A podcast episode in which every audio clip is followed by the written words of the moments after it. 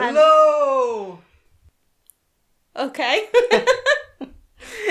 Hello, and welcome to Frankenstein podcast from Planet 13. It's the punk rock popcorn pajama party podcast. And it's a special day today.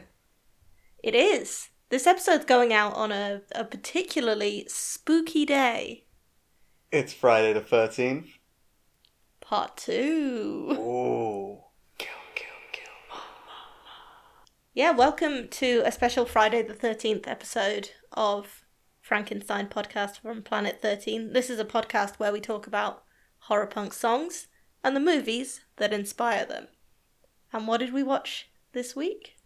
This week we watched Friday the 13th Part 2 from 1981, made with an incredibly quick turnaround from the release of the unexpectedly popular Friday the 13th, which in turn was made due to the unexpectedly popular Halloween by John Carpenter.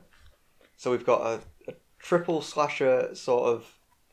You can see a direct route between Halloween and Friday the 13th Part 2 here what was clearly at the time a clamouring for slasher flicks.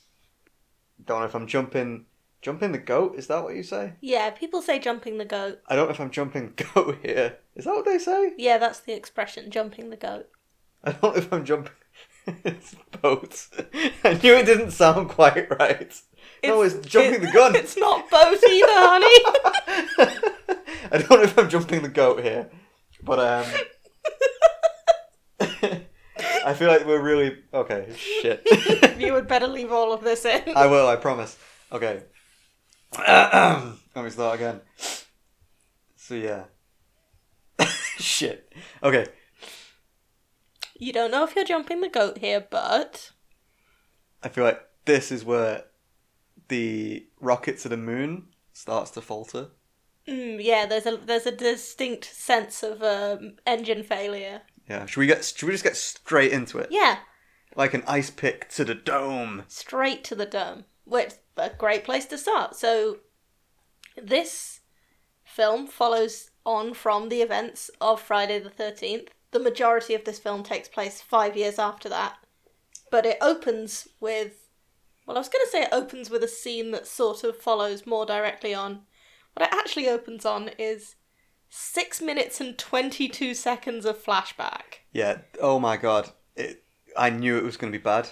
Oh, and, and, mm, well, I didn't know it was going to be bad because it wasn't actually that bad. But I knew when we were watching that opening six minutes and twenty-two of flashback, and the flashback is just footage from the first film. Um. including stuff that the character who's having the flashback couldn't have flashed back to because she wasn't there for it. Yeah. I'm sorry. I've forgotten the name of the final girl from the Alice. first film. Alice. So she's having a nightmare, and her nightmare is about the events of Friday the Thirteenth. I'm sure you've seen this. Uh, we've seen it twice now. It it was it was functional. I don't know how many people were going to the pictures, going to the cinema to watch Friday the Thirteenth Part Two, and hadn't seen the first one. But I guess they assumed that they must need to put in an explanation as to why these events are occurring. So they put in this flashback scene. Fucking hell, man! It was a drag. It was. I've got um like a little a little bee in my bonnet about films being too long. hmm I feel like films have got longer and longer. We just saw we went to the cinema. We went out of the house and went to the cinema this weekend and watched The Suicide Squad. Perfectly enjoyable film. Was in excess of 2 hours, did not need to be. No, So sometimes when we're picking the film we're going to watch for the podcast, I'll be pretty excited to see that, for example, it is a tight 86. yeah, And I'll say that. So we put on, we selected Friday the 13th part 2. I was like, oh, nice. yeah. Tight 86.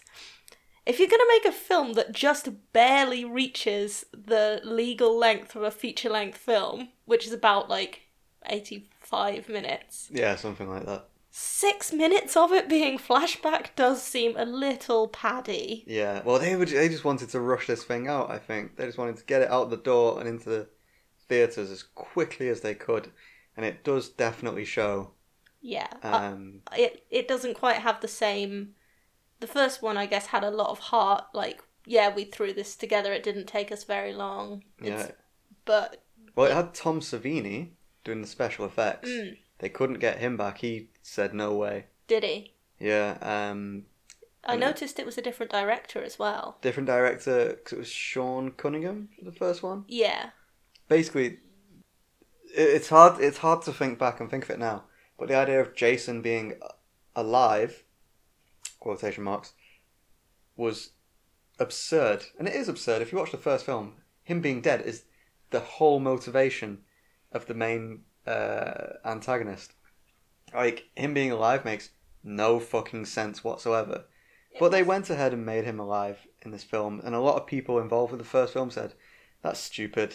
I'm not getting involved in this." And you can you notice in this film that there are certain elements that are quite lacking that were present in the first film. Yeah, I I definitely agree with that, and that includes the practical effects, which I guess speaks to the absence of Tom Savini.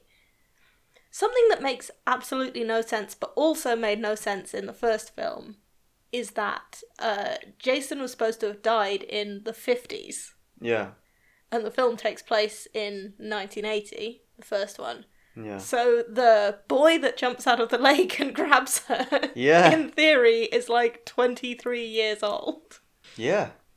Well, none of it makes any sense, man. Don't think about it too hard. He he couldn't swim, but he somehow managed to get up to the surface of the lake that time, didn't he? Why didn't he just do that the first time?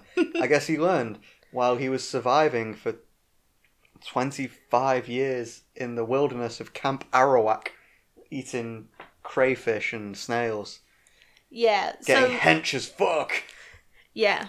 So we're getting into it now with like the events of Friday the Thirteenth Part Two. We're not going to do like a plot recap, but the killer in this one is Jason. He's got a pillowcase on his head. He's been living in the woods for five years since the event of the first film. I did not notice when they mentioned that in the film, by the way. I had to ask you towards the end, like, wait, this is set five years in the future? and you're like, yeah. But that made the scene at the start with Alice, where she's, Mom, I've got to live my own life and do it. And... So that part takes place about two months after the end of the first film.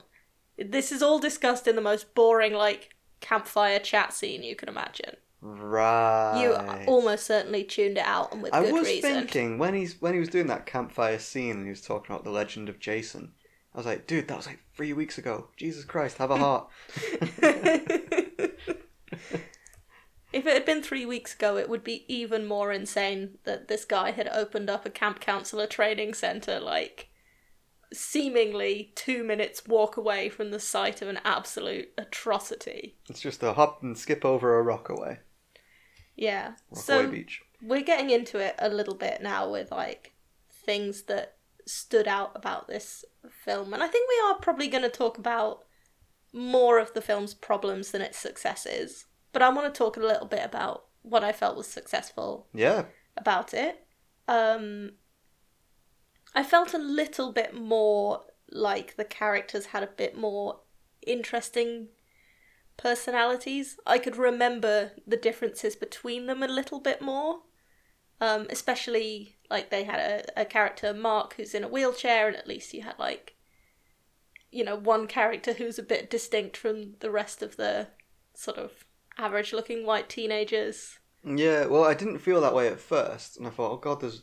I said to you as we were watching it, there's loads here. This body count is going to be high. Mm. Uh, but then in the second act, all of these people just go away to a nightclub and basically don't come back, uh, which did halve the cast yeah effectively. and it did quickly remove there were a few um, actors of color playing people in the in the camp counselor training group. There was an african american guy and an asian woman at least.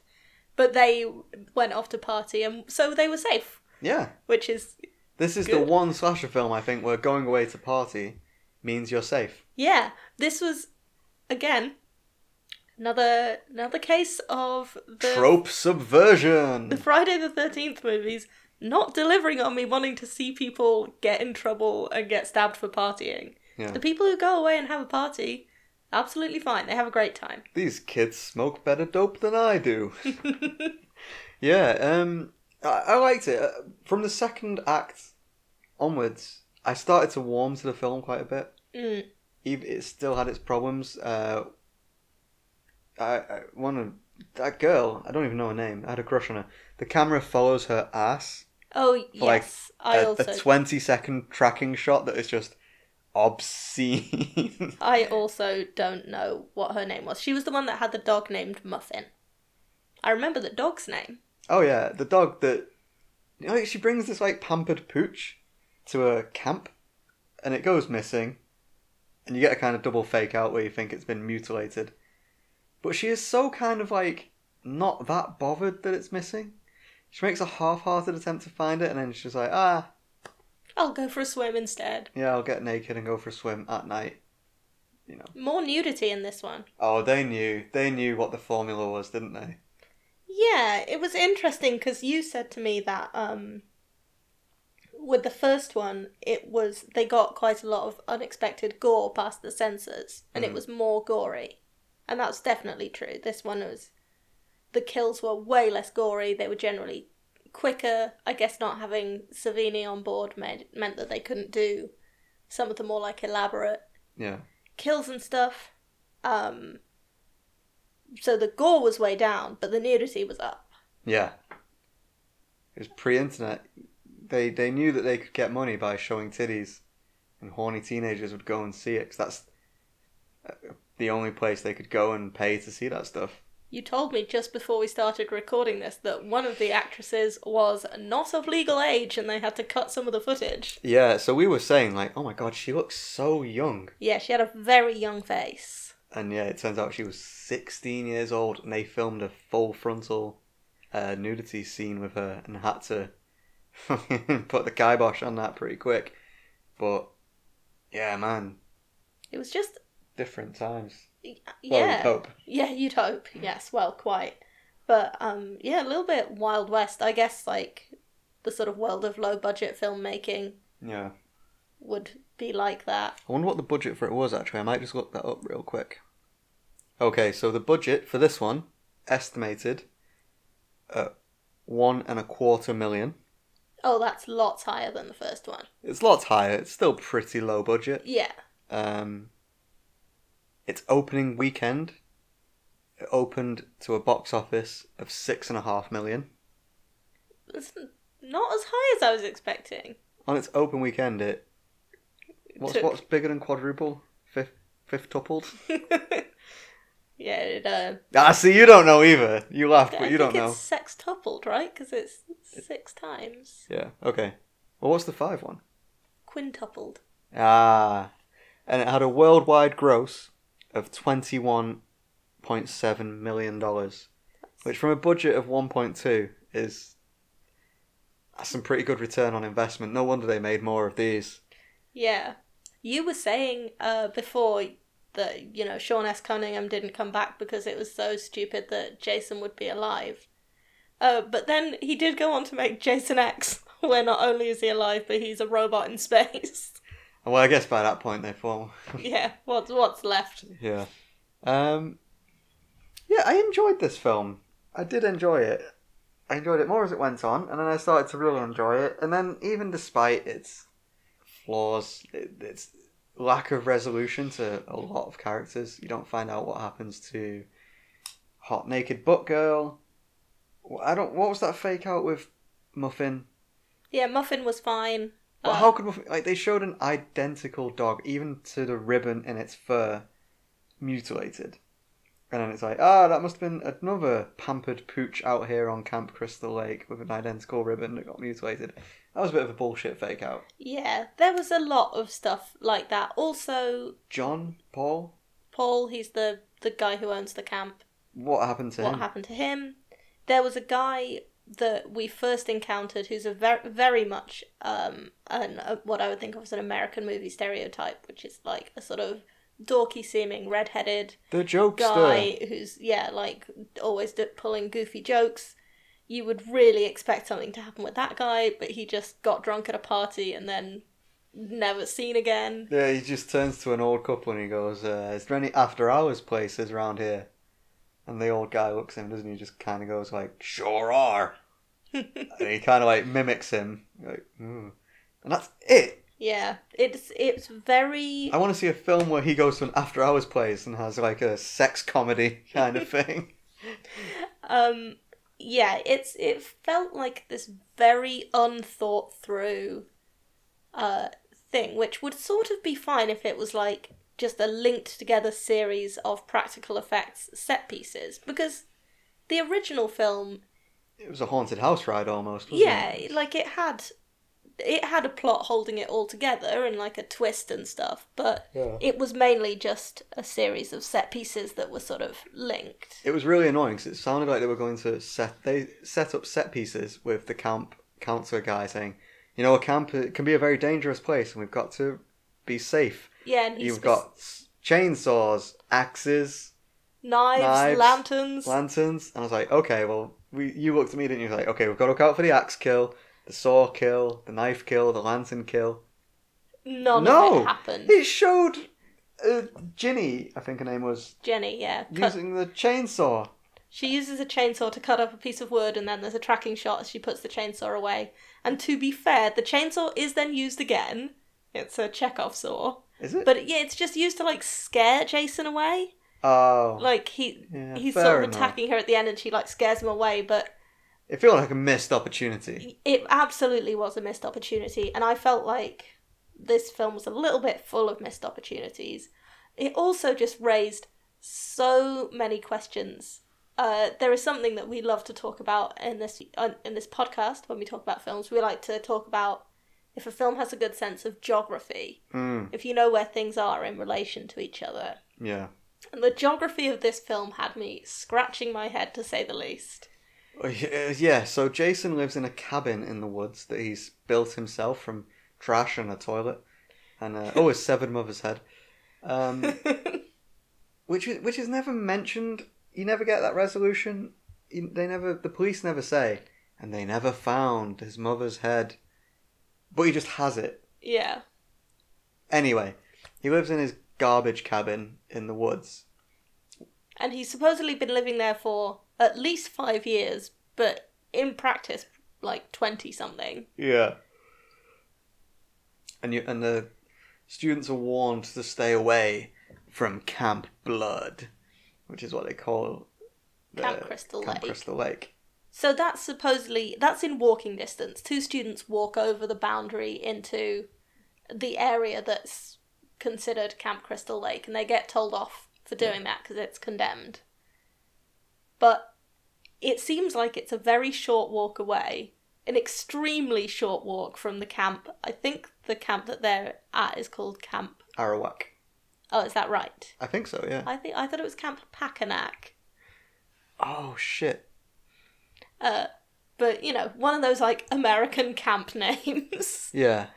um, like it seems like an incredibly short walk from there to Jason's stupid Jason house. It is Camp Packanack. Where did I get Camp Arawak from? It's the title of a Jason song, well, oh, well, it must.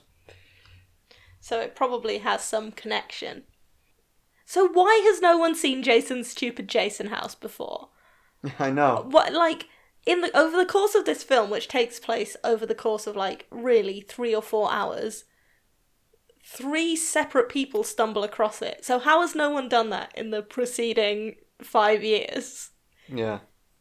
It's very goofy. It, it literally does seem to be across a puddle. They they use an establishing shot of a puddle with a rock in it. That lets you know that they're approaching. They're transitioning from one camp to the next. Yeah. and it, it does seem to be a stone's throw away from Camp Packanack. You are right. Camp Arawak is from Sleepaway Camp, ah. 1983. A film I've never seen, so I must have just picked it up from the Jasons. Fair enough. Oh. I um like going away to summer camp is not really a thing here in the United Kingdom, but it seems like uh there's some kind of in, in the early 80s there's a big anxiety in the national psyche about Yeah. about summer camp. I guess it's just these films uh, with Friday the 13th being made in response to Halloween. I'm guessing that Sleepaway Camp 1983 was made in response to the success of Friday the 13th. Yeah. So it's it's so interesting. Whenever we watch these slasher films, I want to know more. It seems like there's a whole genre here that I can really sink my teeth into, Yeah. really hack away at. Um, but I must restrain myself before I spend all my money on eBay on tapes. On tapes. Yeah, You'd also have to get us a, a VCR then, I I'm guess. thinking of getting into the VCR. It looks more. I've seen people do it on the internet. No doubt. You're giving me that look. I'm not going to get any tapes. Um, I've lost my train of thought completely. Okay, well, how do you rate Jason's fit? Oh, Jason's His drip, his swag? Because this is pre hockey mask Jason. It is pre-hockey mask, Jason. The iconic hockey mask. Nowhere to be seen in this film.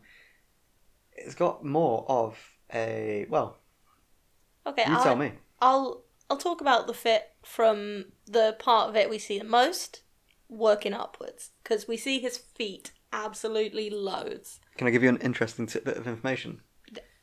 Always. That opening scene where the kid is singing Itsy Bitsy Spider in the Yeah, rain. what was that about? I don't know. I don't know. Uh, and you see Jason's feet.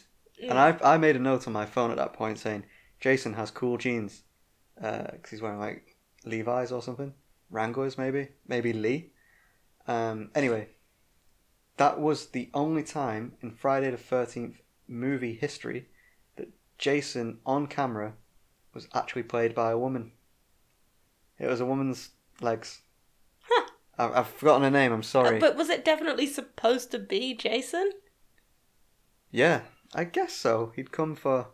Yeah, it's the he'd scene put his where mother's head in stalking Alice. But yeah, I, I, d- I in the fridge, anyway. the refrigerator. So yeah, starting with the boots. So he's wearing like a pair of pretty normal work boots.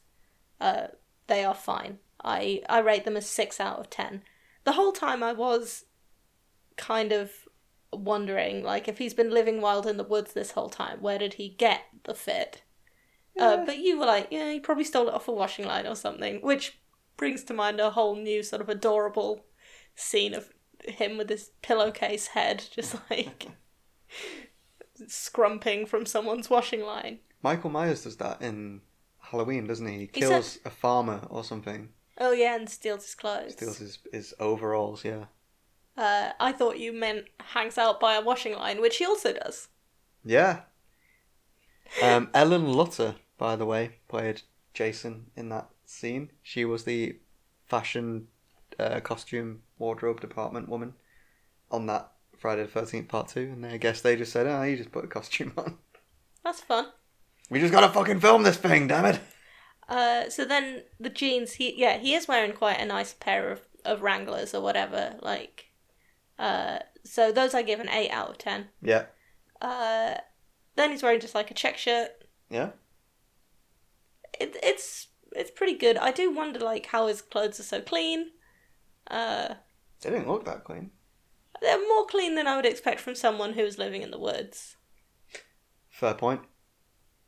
Five out of ten, just normal. Uh, oh, but it's headwear. His headwear. What, did he have a hat on or something? Some earrings?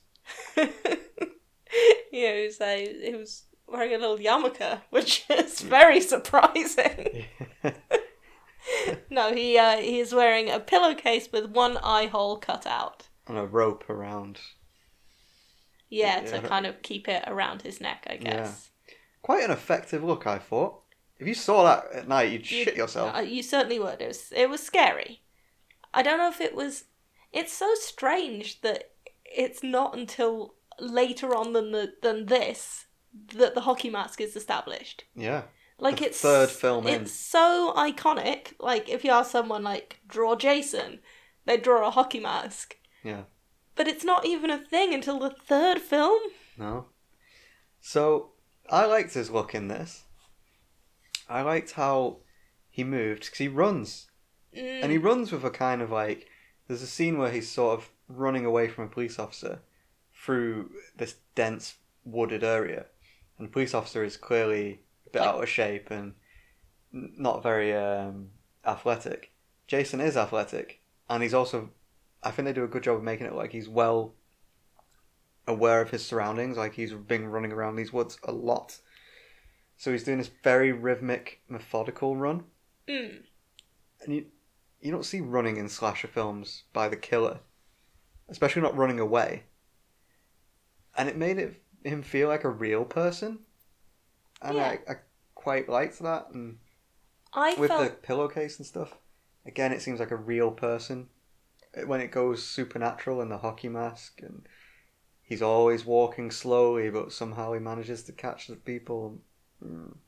I had a similar feeling about like when he was because like in this uh slasher movie there's a lot more like Jason sort of in like hand to hand combat Yeah. like he wrestles with Paul and he's sort of like fought off a bit more and I actually thought kind of a different thing that he seems kind of like ungainly and a bit uncoordinated when in those scenes like which again definitely makes him seem human but also kind of like yeah like a, a sort of big overgrown kid.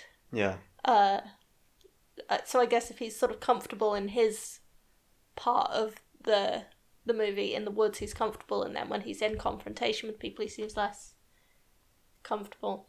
Now when i wanted to talk about my favorite moment of this I think we were going to talk about the exact same thing then at the exact same time. It's possible. Uh, so what I wanted to talk about is the fact that the character of Jenny is established in the film to be a child psychologist, Yep.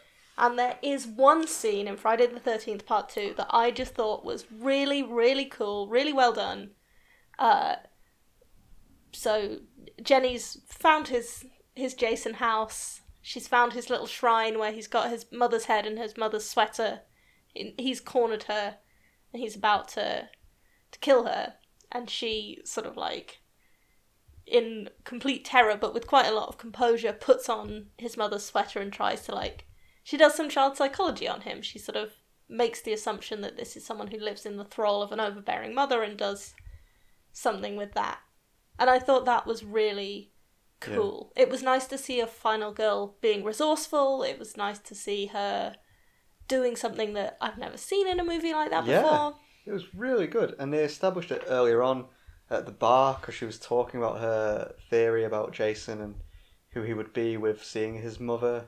Um, Yeah, the idea that he's been traumatized by seeing his mother beheaded and that that was his first real encounter with death yeah, was in this really traumatic situation but also that like the lesson he had learned from this mother was that you solve your problems by killing yeah, yeah. Really good.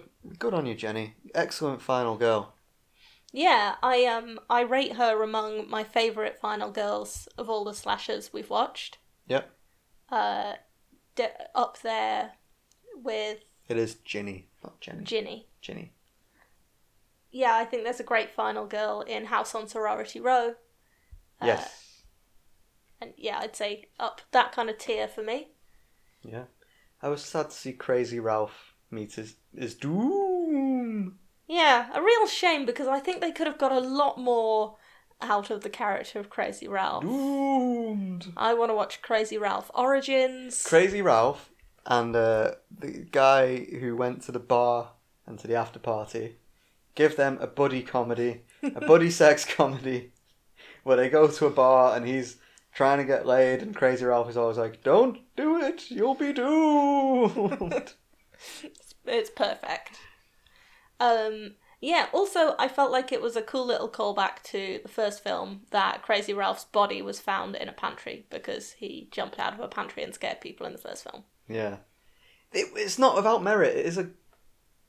Ah, It's an enjoyable film.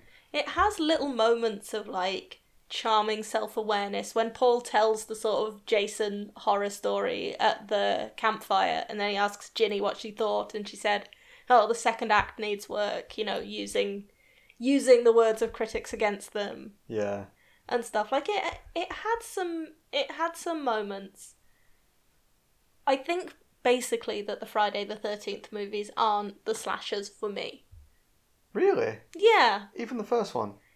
I actually, on balance, probably enjoyed this one more than the first one. What are they lacking? What do you What do you need more of? When I think about slashers that I've really enjoyed, and I haven't watched all that many, what I want is to know a lot more about the characters before they die. I don't want these kind of like very neutral kind of like oh these are teenagers and also they're horny or whatever. Like House on Sorority Row worked really well for me because I know who each girl is. I know that Vicky's kind of the bossy one and that Morgan's the dumb one and I have a better sense of who they are so I know what they're going to do. I'm more invested in them. I'm more interested in them. I wasn't really with the exception of Mark who was distinct by being in a wheelchair, but you know, he had a sense of like it was made clear that he wanted to um he was convinced that he was going to walk again that doctors had told him he wouldn't and he was very determined to do it he turned down drink and drugs because in his words he's in, He's training. in training. you know i knew something about that character and so that's the one character whose name i can remember Yeah. I can remember Ginny because I mean she was the final girl, fine, but also like I know what he, it, her interests are. You've talked all the way through this podcast about the girl with the booty because we can't remember anything about her except for that we saw her butt. It was possible she was Vicky or maybe Sandra. I think she was Vicky. She was Vicky. and I love her. But you know, like there was there was a lot of characters in this where it just didn't really feel like anything had happened when they died. yeah. Vicky's a great example actually because as you said, you don't actually see her killed, it's only very implied. yeah. And then it's never followed up. You never like you know, even if someone dies off camera in a slasher, usually their body will be found. But even that didn't happen. Actually, Vicky was uh, the girl who went and put on the satin. Oh, Vicky, yeah, Vicky's the girl who was hot for Mark. So who's this who's the butt girl? Who's the other girl? There's another girl as well. There's the girl that's 16. yeah, she gets skewered though. She has. Yeah, I rem- I I know how she went, but like, you know, I also don't really you know, what was what was her deal? If she had a boyfriend. Like They had a truck. they did have a truck. There's just not enough to distinguish these kids for me to make it interesting when something bad happens and I felt exactly the same about part 1 where again I just couldn't really tell you the name of any of the characters. The only one I can really remember is Kevin Bacon and that's Because it's Kevin, Kevin Bacon. Bacon. um, so that's that's why I think they're not really for me. Like exact, it's exactly the same with Halloween. You know who Laurie is. You know who. I can't remember the names of the characters, but you know the the blonde horny friend and the brunette friend who's like a No little bit seems to- more foul mouthed and grumpy Yeah. like they seem distinct from one another whereas i i found the kids in these movies very interchangeable Yeah. Yeah, that's bit of a fair. rant I was pretty pissed off at the way Mark got offed. Because he got all his time to get invested in him and he was going to get laid. And you're like, yes, man, you're in. She's going to put on some brown panties for you, you lucky boy. Because you were good at video hockey. Uh, and then you just got offed real suddenly. Like, yeah way more suddenly than I could really comprehend. And that was that. And it was just very, like, man, yeah i i felt the same unsatisfying. Especially it did feel a bit more like they were building towards something with him i did think it was kind of um like more generally rad that mark was included as this character with a disability who was also very much portrayed as like sexually desirable Yeah. and uh you know like I- i think that's that's would still be a fairly radical move in a horror movie today like to Yeah. to have a just a female character just be like openly really into this this um guy who uses a wheelchair. So what uh what song have you brought to the table to go with Friday the 13th part 2? I have brought that old favourite, the Jasons. You can tell I've been listening to a lot of the Jasons lately. And their song Mummy Got Beheaded by a Bimbo. Okay, firstly, unbelievable title. Yes. Just off the charts good. 2 minutes 36 seconds. Of Perfect length. Ramones core perfection. No more, no less. It's true that we've done a Jason song fairly recently on the podcast, but, you know, when you're doing a Friday the 13th film, who better to turn to? There's no one there's no one in the game doing songs about Friday the 13th quite like the Jasons. Yeah, exactly. So, what have you picked? I've picked another staple of the podcast, another musician that we talk about a lot. Uh, it's a Wednesday 13 song. Wednesday's World. It's uh, Till Death Do Us Party. Excellent song on Fang Bang. That, that also had Haddonfield on it. Yeah. Gruesome twosome of songs. Yeah, very, So perfect together. very much a gruesome twosome. Oh, well, And- this is going to be hard then, because I love that song so much. And you, uh, you have also just alluded to the fact that we've been watching episodes of Wednesday's World, his, Yes. uh, his Patreon video series. Oh, it's so good. It's like $3, and um, you get. There's all sorts of stuff on there actually, but we've been watching Wednesday's World, which is his little TV series that he's making. Oh, it's so funny. I love Wednesday. There's a guy who just We'll have to could- do a Wednesday the 13th episode if it's ever Wednesday the 13th.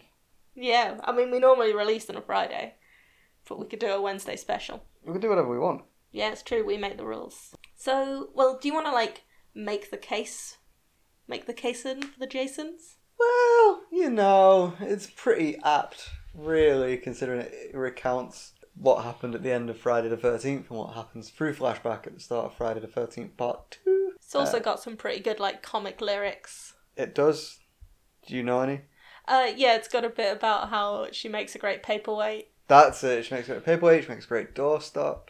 I mean, her the disembodied head is very much a uh, an important part of this film, Yeah. and I thought one of the one of the better practical effects, one of the better props. Bit weird that he put it in the fridge. Mm, he does put it in the fridge at the start. Like, he's got it on a kind of shrine in his cabin, which makes sense. Bit weird that he took it with him to kill Ginny and put it in the fridge to scare her. to kill Alice. Kill Alice, sorry. Yeah, a little bit out of character. Yeah. what the fuck's going on, Jason? Maybe he was all like in the big city and he felt all, ooh. He needs a he needs a child psychologist. He really does. Uh, Till Death Do Us Party. So this is last time we watched Friday the Thirteenth. We chose the other, uh, which is called A Party at Crystal Lake. This one is also about. There's a party at Crystal Lake and you're all invited. It's a really good song. It is about partying. This one is also about partying. It's uh, you know, bring the beer and don't forget the weed. Like in the first one, they did, they played strip poker, I think. Strip Monopoly. In this one, they play a game of chess. Come on, they're partying hard. Yeah, honestly, the party in this one gets a little bit out of control when they whip out the portable digital hockey game. And digital football. There's a little bit of arm wrestling. Oh my word, this party is off the hook. So, yeah, this is another song about partying that I just feel doesn't really match up with the events of the film. The partying is not that intense. Do you reckon the partying gets more intense as the film series goes on? Like more kills, more partying, more titties. I mean, I've got to assume yes, because there is obviously a big cultural association between Friday the 13th and partying Mm. that just has not yet really reared its head in the film series. I wonder when they stop going to Crystal Lake and start going to other places. Like Hell and Manhattan. Yeah. Like in the third one though, is it at Crystal Lake? Yeah, I genuinely don't know, and I think we're only going to be able to find out a couple of times a year when there's a Friday the 13th Or a Wednesday the thirteenth? or a Wednesday the 13th. Well, there's a 13th every month, so. Yeah, we'll just do it every thirteenth. Um, but yeah, this one's got some lyrics. Uh, we got everything that we need. Let's go skinny dipping, drink some beer, and don't forget the weed. But like, I, I mean, there is beer drinking and skinny dipping and weed in this one. I I don't remember any beer drinking. There's some beer drinking at the bar, but everyone at the bar is fine. Just go to the party and you'll be fine. That's the thing. Yeah. Don't be a squirter, or else then you'll get the axe. That's the real message of slasher films. Yeah. I think you're right. So we've got to decide between these two. And I feel a bit torn. I'm gonna pick Wednesday the 13th every time. Wednesday the 13th. I'm so tired. it's coming across a little bit. I mean, I love, I love Wednesday. I love, I love this song as well. Like, it's got really good energy. It's like a really enjoyable song. It's something you could put on at your Halloween party. It's, uh, it's got exactly the right vibe. The Jasons are so raw, which is so good. It's good to be raw. So I they've yeah, got that going for them. I'm slightly leaning towards the Jasons for this one. Listening to that song, I laughed. I thought it was pretty funny. I feel like it did really encapsulate something about the film. Like, it just focused on this one prop, which was a pretty cool prop. Um, I mean, have we got a stalemate? Because I think my vote might be for the Jasons. Yeah, I, I am tempted to vote for the Jasons actually because they rule, man. like, aren't you just so happy that a band like the Jasons exists? Yeah, I am. One of the things that I really like is um they so that I through making this podcast I've learnt about the existence of the genre Ramones core.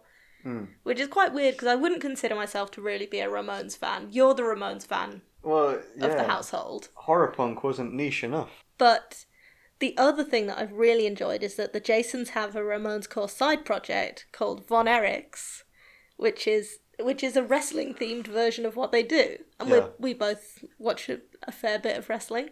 Oh yeah. And uh, so yeah, like I hope the Von Erichs tour with the Jasons at some point. I think it's it would almost impo- be impossible for them to not do that. Do you reckon they're friends? I think they know each other. Well, I would get tickets for that show. The other thing is that there'll be plenty of opportunities to talk about when songs, uh, like either from Wednesday's solo work, from Murderdolls, Frankenstein Drag Queens. He's easily the most featured person on the podcast. Yeah. He vastly outnumbers even the Misfits in terms of songs we've talked about. So I feel, you know, he'll have his chance. So you're feeling like you want to you want to bring the Jasons onto the podium. You want to bring them onto the first place. You want to put the Jasons in the trophy cabinet. You want to put the Jasons' name. You want to etch them in the hall of the immortals. Yeah, I do. Yeah, I can dig it. The Jasons. All right, this week uh, we are pairing Friday the 13th, part two, with the Jasons. Mommy got beheaded by a bimbo. Go listen to him, brother. As always, thanks for listening. Be sure to check us out on social media on Instagram at planet underscore one three underscore podcast, on Twitter at planet one three podcast. Check out our playlist on Spotify. That's the Frankenstein playlist from Planet 13. Get in touch with us. Shout at us. Yell at us in the street. Yep, you can reach us on any social media or you can often find us on the Horror Punk subreddit. Yep. Um, Tell us we're wrong. Tell us we're right. Tell us what films to watch. Tell us what songs to listen to. Tell us what to talk about. Yeah, we are at your disposal. Tell us what you eat when you're watching films. Movies. Schmovies. Do you drink a smoothie while you're watching a schmovie? I need to I need to nip this in the bud. so, until next week, We belong dead. Thank you.